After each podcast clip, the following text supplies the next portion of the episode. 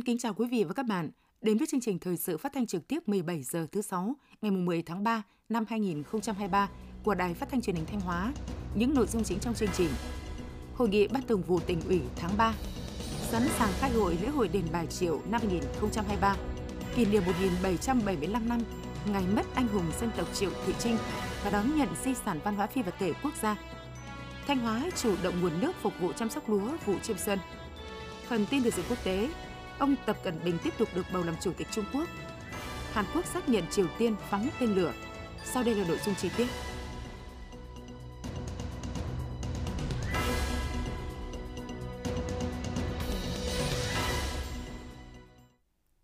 Thưa quý vị và các bạn, chiều nay ngày 10 tháng 3, dưới sự chủ trì của đồng chí Đỗ Trọng Hưng, Ủy viên Trung Đảng, Bí thư tỉnh ủy, Chủ tịch Hội đồng nhân dân tỉnh, Ban Thường vụ tỉnh ủy tổ chức hội nghị cho ý kiến về nhiệm vụ lập điều chỉnh quy hoạch tổng thể bảo tồn, phát huy di tích thành nhà Hồ và vùng phụ cận gắn với phát triển du lịch, cùng một số nội dung liên quan đến phát triển kinh tế xã hội trên địa bàn tỉnh trong thời gian tới. Dự hội nghị có các đồng chí Lại Thế Nguyên, Phó Bí thư Thường trực tỉnh ủy, Trường đoàn đại biểu Quốc hội Thanh Hóa, Đỗ Minh Tuấn, Phó Bí thư tỉnh ủy, Chủ tịch Ủy ban dân tỉnh, Trịnh Tuấn Sinh, Phó Bí thư tỉnh ủy, các đồng chí Ủy viên Ban Thường vụ tỉnh ủy, Phó Chủ tịch Ủy ban dân tỉnh, lãnh đạo các sở ngành và địa phương liên quan – Phóng viên Hữu Đại đưa tin. Quy hoạch tổng thể bảo tồn, phát huy giá trị di tích thành nhà Hồ và vùng phụ cận gắn với phát triển du lịch đã được Thủ tướng Chính phủ phê duyệt năm 2015. Qua 8 năm thực hiện quy hoạch, từ thực tiễn của cuộc sống, việc điều chỉnh quy hoạch tổng thể bảo tồn, phát huy giá trị di tích thành nhà Hồ và vùng phụ cận gắn với phát triển du lịch là rất cần thiết nhằm điều chỉnh quy hoạch khu vực vùng đệm nơi đang tồn tại nhiều vấn đề giữa bảo tồn di sản và phát triển kinh tế xã hội của địa phương – Ngoài ra, việc điều chỉnh quy hoạch cũng góp phần thực hiện tốt công tác bảo quản, tu bổ, phục hồi và phát huy giá trị di sản thế giới thành nhà Hồ gắn với phát triển du lịch văn hóa, sinh thái bền vững, góp phần thúc đẩy phát triển kinh tế xã hội của địa phương, giáo dục truyền thống, phục vụ nghiên cứu khoa học và đáp ứng nhu cầu sinh hoạt văn hóa của nhân dân. Quan điểm của việc điều chỉnh quy hoạch là giữ nguyên nội dung quy hoạch vùng lõi của di sản văn hóa thế giới thành nhà Hồ, bao gồm thành nội, thành ngoại và đàn tế Nam Giao, giữ nguyên quy hoạch khu vực di tích Ly Cung, ở xã Hà Đông, huyện Hà Trung đã được Thủ tướng Chính phủ phê duyệt năm 2015. Tích hợp nhiệm vụ giữa bảo tồn di sản thế giới, di tích phụ cận với phát triển kinh tế xã hội trong phạm vi vùng đệm gắn với phát triển du lịch bền vững. Quy mô lập điều chỉnh quy hoạch khoảng 4.918 ha, gồm các di tích, các công trình tôn giáo tín ngưỡng, đường hòe nhai, các công trường khai thác đá, cảnh quan đồi núi, sông hồ liên đới thành nhà hồ, khu vực bao quanh vùng lõi di sản thế giới, di tích quốc gia, cấp tỉnh, khu vực ưu tiên phát triển kinh tế xã hội với định hướng xây dựng đô thị di sản, nông thôn di sản.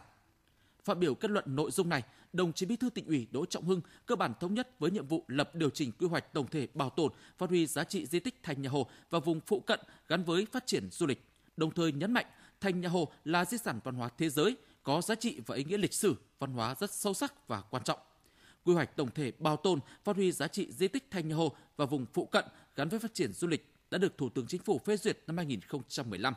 Sau 8 năm thực hiện, quá trình phát triển của đời sống xã hội đã đặt ra yêu cầu cần phải có sự điều chỉnh quy hoạch để làm tốt hơn nhiệm vụ bảo tồn, tôn tạo, phục hồi di tích, đồng thời đảm bảo hài hòa với phát triển kinh tế, nâng cao đời sống của người dân trong vùng di sản. Đồng chí Bí thư tỉnh ủy đề nghị việc lập điều chỉnh quy hoạch phải đảm bảo tính chất bảo tồn gắn với phát triển, phát triển để làm tốt hơn công tác bảo tồn, điều chỉnh quy hoạch không ảnh hưởng đến công tác bảo tồn di tích, nhưng cũng không cản trở sự phát triển của địa phương. Huyện Vĩnh Lộc và Sở Văn hóa Thể thao và Du lịch phải đấu mối chặt chẽ, lựa chọn được tư vấn có kinh nghiệm và tầm nhìn để tư vấn điều chỉnh quy hoạch sát thực tế, tháo gỡ được các điểm nghẽn trong quy hoạch năm 2015. Tiếp đó, trong chương trình phiên họp, Ban Thường vụ tỉnh ủy đã nghe Ban cán sự Đảng, Ủy ban nhân dân tỉnh báo cáo tờ trình về điều chỉnh chủ trương đầu tư dự án tôn tạo khu di tích Phủ Trịnh, xã Vĩnh Hùng, huyện Vĩnh Lộc, tờ trình về hệ số điều chỉnh giá đất năm 2023 trên địa bàn tỉnh Thanh Hóa, tờ trình về việc phân bổ vốn sự nghiệp năm 2023, thực hiện chương trình mục tiêu quốc gia phát triển kinh tế xã hội vùng đồng bào dân tộc thiểu số và miền núi tỉnh Thanh Hóa giai đoạn 2021-2030, giai đoạn từ năm 2021 đến năm 2025 tờ trình về phương án phân bổ nguồn vốn sự nghiệp từ ngân sách trung ương để thực hiện chương trình mục tiêu quốc gia giảm nghèo bền vững năm 2023 trên địa bàn tỉnh. Tờ trình về sửa đổi nghị quyết số 328/2022 của Hội đồng nhân dân tỉnh về việc phê chuẩn quyết toán thu ngân sách nhà nước trên địa bàn quyết toán thu chi ngân sách địa phương tỉnh Thanh Hóa năm 2021 và tờ trình về sửa đổi bổ sung một số nghị quyết của Hội đồng nhân dân tỉnh thuộc lĩnh vực nông nghiệp nông thôn trên địa bàn tỉnh Thanh Hóa. Kết luận các nội dung này, đồng chí Bí thư tỉnh ủy Đỗ Trọng Hưng cơ bản thống nhất với nội dung các tờ trình, đồng thời đề nghị Ban cán sự Đảng, Ủy ban dân tỉnh tiếp thu ý kiến của các đồng chí ủy viên Ban Thường vụ tỉnh ủy tại phiên họp, chỉ đạo Ủy ban dân tỉnh hoàn thiện các tờ trình để trình Hội đồng nhân dân tỉnh tại kỳ họp sắp tới. Sáng nay ngày 10 tháng 3 tại huyện Thạch Thành, Ban Thường trực Ủy ban Mặt trận Tổ quốc tỉnh Thanh Hóa tổ chức chương trình trao nhà đại đoàn kết cho các hộ công giáo nghèo sinh sống trên sông. Sự buổi lễ có đồng chí Phạm Thị Thanh Thủy, Ủy viên Ban Thường vụ, Trưởng ban Dân vận tỉnh ủy, Chủ tịch Ủy ban Mặt trận Tổ quốc tỉnh. Phóng viên Cẩm Thơ đưa tin. Theo kết quả giả soát trên địa bàn huyện Thạch Thành còn 4 hộ gia đình đang sinh sống trên sông chưa có đất ở, nhà ở và một hộ đã có đất ở nhưng chưa có nhà ở. Ủy ban dân huyện đã bố trí quỹ đất giao 575 m2 đất ở cho 4 hộ tại các xã Thành Trực, Thành Định, Thành Vinh. Mặt trận Tổ quốc và các đoàn thể chính trị xã hội từ huyện đến cơ sở đã tuyên truyền, vận động các hộ đồng bào sinh sống trên sông lên bờ định cư, đồng thời kêu gọi các nguồn được hơn 1 tỷ đồng để hỗ trợ các hộ xây nhà và mua sắm các vật dụng cần thiết. Đến nay, cả 5 hộ đã hoàn thiện công trình và lên bờ ổn định cuộc sống.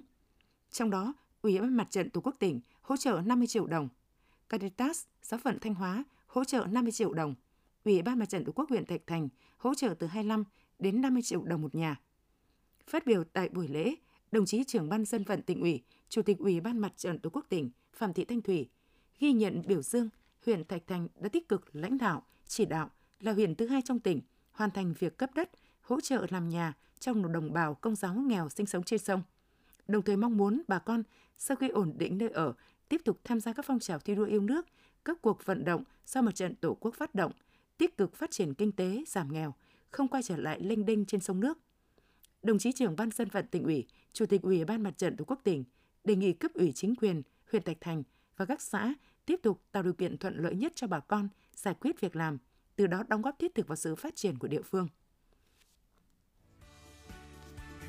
Cách đây vừa tròn 1.775 năm, ngày 22 tháng 2 năm Mậu Thìn 248, anh hùng dân tộc Triệu Thị Trinh, người con của vùng núi Quan Yên, nay thuộc xã Định Tiến, huyện Yên Định, tỉnh Thanh Hóa, đã anh dũng hy sinh trong trận chiến chống quân xâm lược phương Bắc tại vùng đất Triệu Lộc, huyện Hậu Lộc. Cuộc khởi nghĩa Bà Triệu năm 248 là một mốc son sáng ngời trong lịch sử chống giặc ngoại xâm, là nguồn cổ vũ lớn lao đối với sự nghiệp đấu tranh giành độc lập, tự chủ của dân tộc ta trong suốt chiều dài hàng nghìn năm lịch sử. Sau khi bà mất, nhân dân lập đền thờ tại chân núi Gai, xây lăng dựng tháp trên đỉnh núi Tùng, xã Triệu Lộc và hàng năm vào tháng 2 âm lịch tổ chức lễ hội để tưởng nhớ công ơn của bà. Với những giá trị lịch sử văn hóa và kiến trúc độc đáo, năm 2014, di tích lịch sử kiến trúc nghệ thuật khu di tích Bà Triệu được xếp hạng di tích quốc gia đặc biệt Năm 2022, lễ hội đền Ba Triệu được công nhận là di sản văn hóa phi vật thể quốc gia. Trong 3 ngày từ 11 đến 13 tháng 3 năm 2023, tức là từ ngày 20 đến ngày 22 tháng 2 năm Quý Mão, tỉnh Thanh Hóa sẽ tổ chức lễ đón nhận di sản văn hóa phi vật thể quốc gia lễ hội đền Ba Triệu và tổ chức lễ hội đền Ba Triệu năm 2023 kỷ niệm 1775 năm ngày mất anh hùng dân tộc Triệu Thị Trinh Lễ khai mạc bắt đầu từ 8 giờ ngày 11 tháng 3, tức là ngày 20 tháng 2 âm lịch, được truyền hình trực tiếp trên sóng của Đài Phát thanh và Truyền hình Thanh Hóa. Sáng nay, ngày 10 tháng 3, tức là ngày 19 tháng 2 năm Quý Mão, tại khu di tích lịch sử và kiến trúc nghệ thuật đền Bà Triệu, xã Triệu Lộc, huyện Hậu Lộc, ban tổ chức lễ hội đền Bà Triệu năm 2023 và đón nhận di sản văn hóa phi vật thể quốc gia lễ hội đền Bà Triệu đã tổ chức tổng duyệt chương trình nghệ thuật lễ hội đền Bà Triệu năm 2023 Tham dự có các đồng chí Đào Xuân Yên, Ủy viên Ban Thường vụ, Trưởng Ban Tuyên giáo tỉnh ủy, Đầu Thanh Tùng, tỉnh ủy viên, Phó Chủ tịch Ủy ban Nhân dân tỉnh, thành viên Ban tổ chức lễ hội, đại diện các sở ngành, đơn vị liên quan.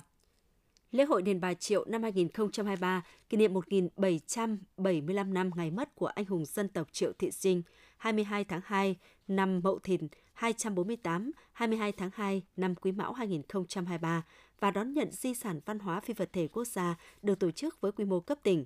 Lễ hội sẽ bắt đầu với nghi thức tấu trình trúc văn, dân hương kính cáo anh linh, anh hùng dân tộc Triệu Thị Trinh. Sau phần nghi lễ là chương trình nghệ thuật với chủ đề Anh hùng dân tộc Triệu Thị Trinh, dạng người trang sử vàng dân tộc. Chương trình nghệ thuật sân khấu hóa với sự tham gia của các nghệ sĩ diễn viên, nhà hát nghệ thuật truyền thống, nhà hát múa, ca múa kịch Lam Sơn và các diễn viên quần chúng được giàn dựng công phu nhằm ca ngợi công đức cao dày của nữ tướng Triệu Thị Trinh, các bậc tiền nhân, nhân dân vùng đất Cửu Chân nói riêng và nhân dân cả nước nói chung trong cuộc khởi nghĩa chống quân Ngô xâm lược đồng thời góp phần giáo dục truyền thống yêu nước, đấu tranh dựng nước, giữ nước cho thế hệ trẻ, bảo tồn và phát huy giá trị di sản gắn với thúc đẩy du lịch địa phương.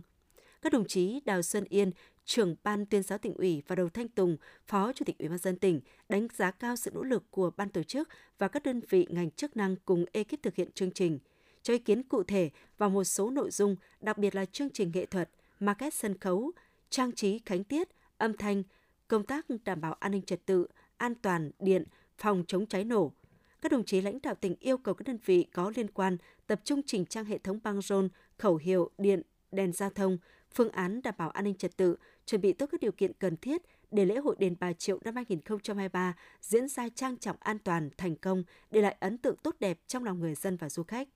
Lễ hội đền Bà Triệu năm 2023 sẽ được tổ chức vào ngày 11 tháng 3 tại đền Bà Triệu, xã Triệu Lộc, huyện Hậu Lộc và được truyền hình trực tiếp trên sóng của Đài Phát thanh và Truyền hình Thanh Hóa. Thưa quý vị và các bạn, vào ngày mai, tức là ngày 11 tháng 3 năm 2023, 20 tháng 2 âm lịch, tại khuôn viên khu di tích lịch sử và kiến trúc nghệ thuật Bà Triệu, xã Triệu Lộc, huyện Hậu Lộc, Thanh Hóa, sẽ diễn ra lễ đón nhận di sản văn hóa phi vật thể quốc gia và lễ hội đền Bà Triệu năm 2023, kỷ niệm 1775 năm ngày mất anh hùng dân tộc Triều Thị Trinh.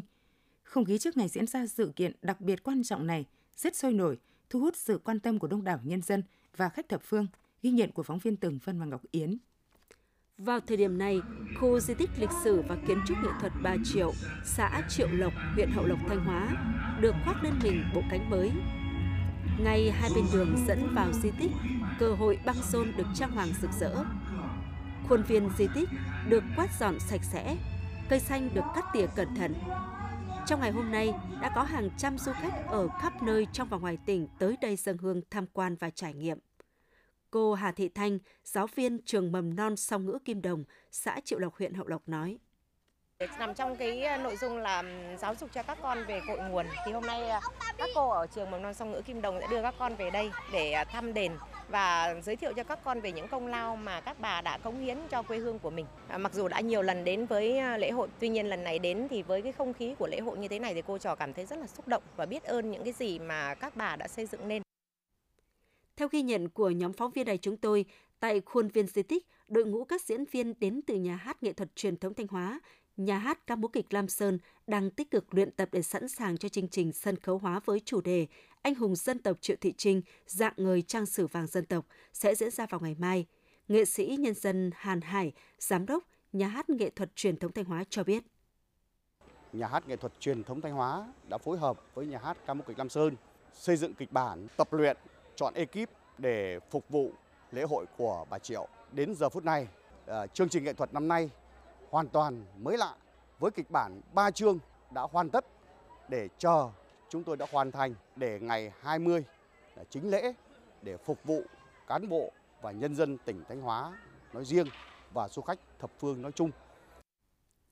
Cùng với sự góp mặt của các diễn viên chuyên nghiệp là sự tham gia nhiệt tình của hàng trăm người dân đến từ đội tế, đội kiệu của xã Triệu Lộc, huyện Hậu Lộc, được trực tiếp góp sức vào lễ hội năm nay, ai cũng vui vẻ phấn khởi và tự hào. Anh Lê Thanh Bình, đội kiệu xã Triệu Lộc, huyện Hậu Lộc, tỉnh Thanh Hóa cho biết.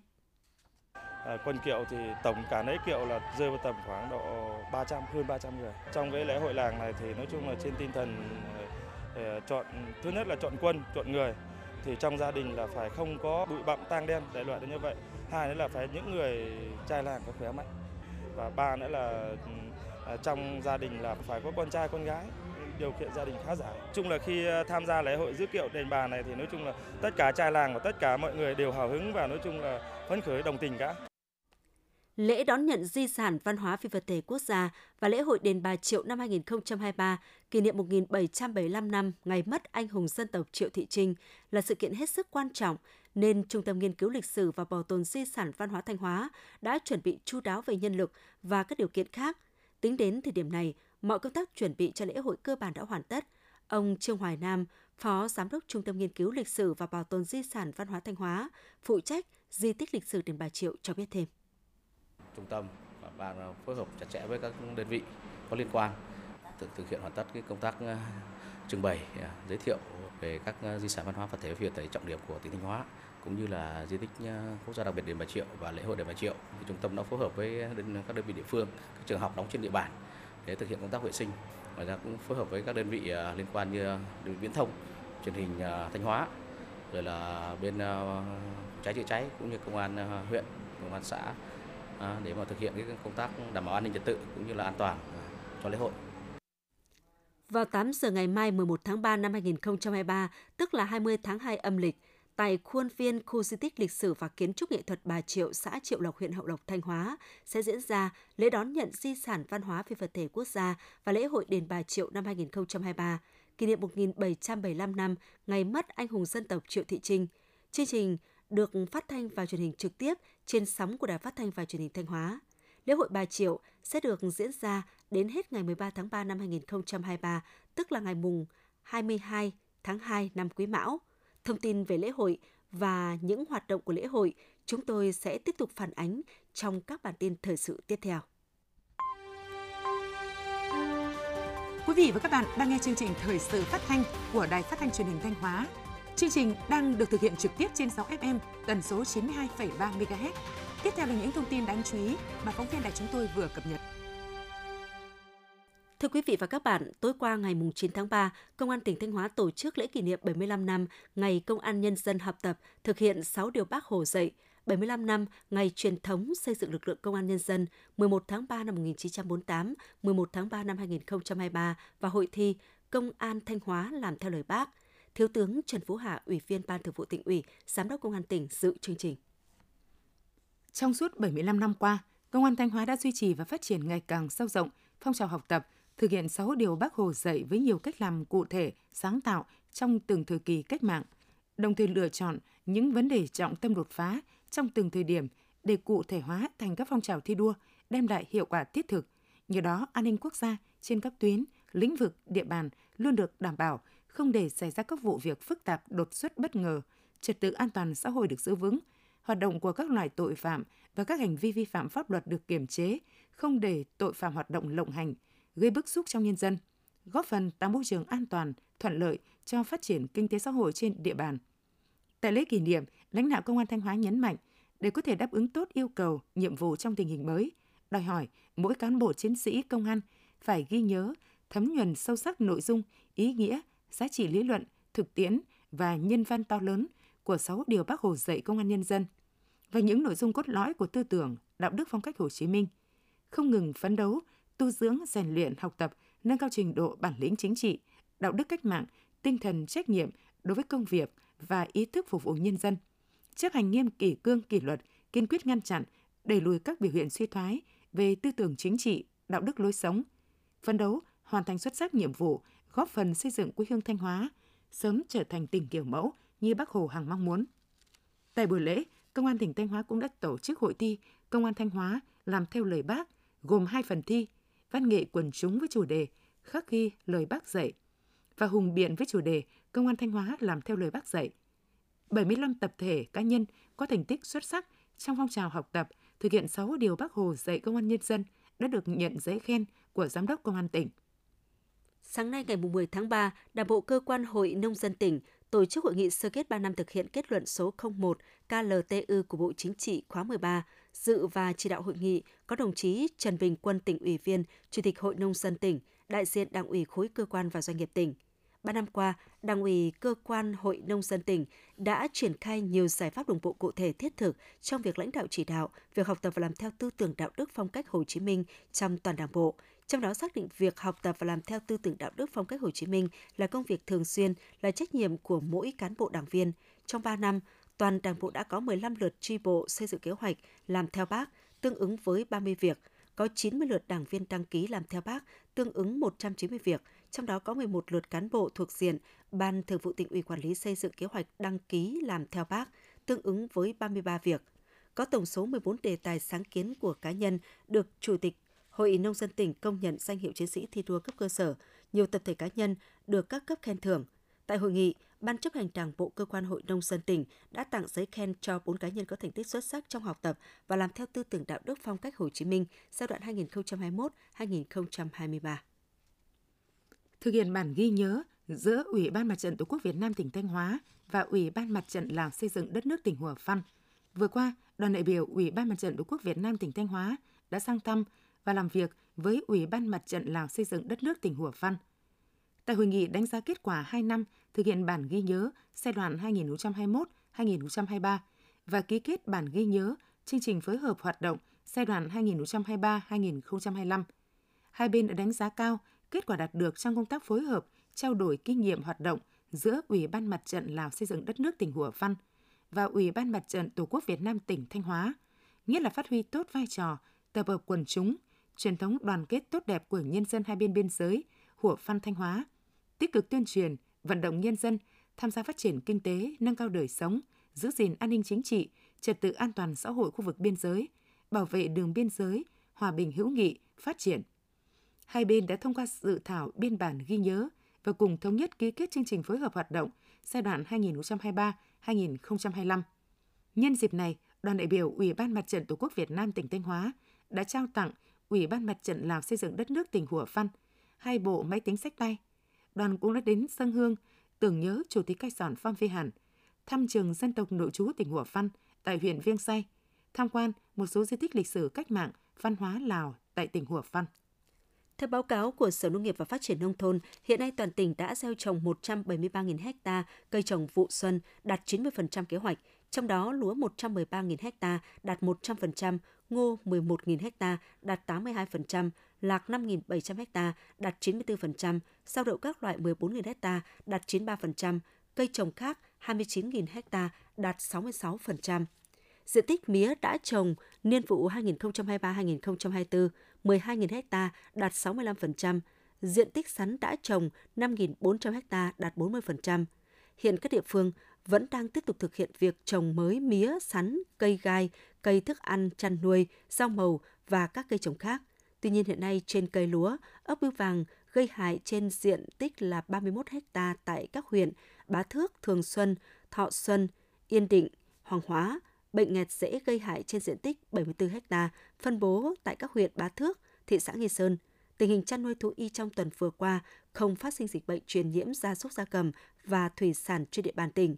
Nhiệm vụ tuần tới, các địa phương tập trung chỉ đạo hoàn thành gieo trồng vụ xuân 2023 trong khung lịch thời vụ tốt nhất, theo dõi diễn biến các đối tượng dịch hại trên cây trồng để có biện pháp xử lý kịp thời, tăng cường công tác phòng chống dịch bệnh gia súc gia cầm, triển khai công tác tiêm phòng gia súc gia cầm đợt 1 năm 2023, tiếp tục tuyên truyền và thực hiện tốt các giải pháp chống khai thác bất hợp pháp, không bài khai báo và không theo quy định, đảm bảo an toàn cho người và tàu cá hoạt động trên biển, xử lý dứt điểm vụ việc khai thác rừng trái pháp luật tại xã Yên Thắng, huyện Lang Chánh, báo cáo Ban Thường vụ tỉnh ủy phê duyệt chính sách hỗ trợ gạo cho các hộ dân bảo vệ và phát triển rừng trên địa bàn huyện Mường Lát giai đoạn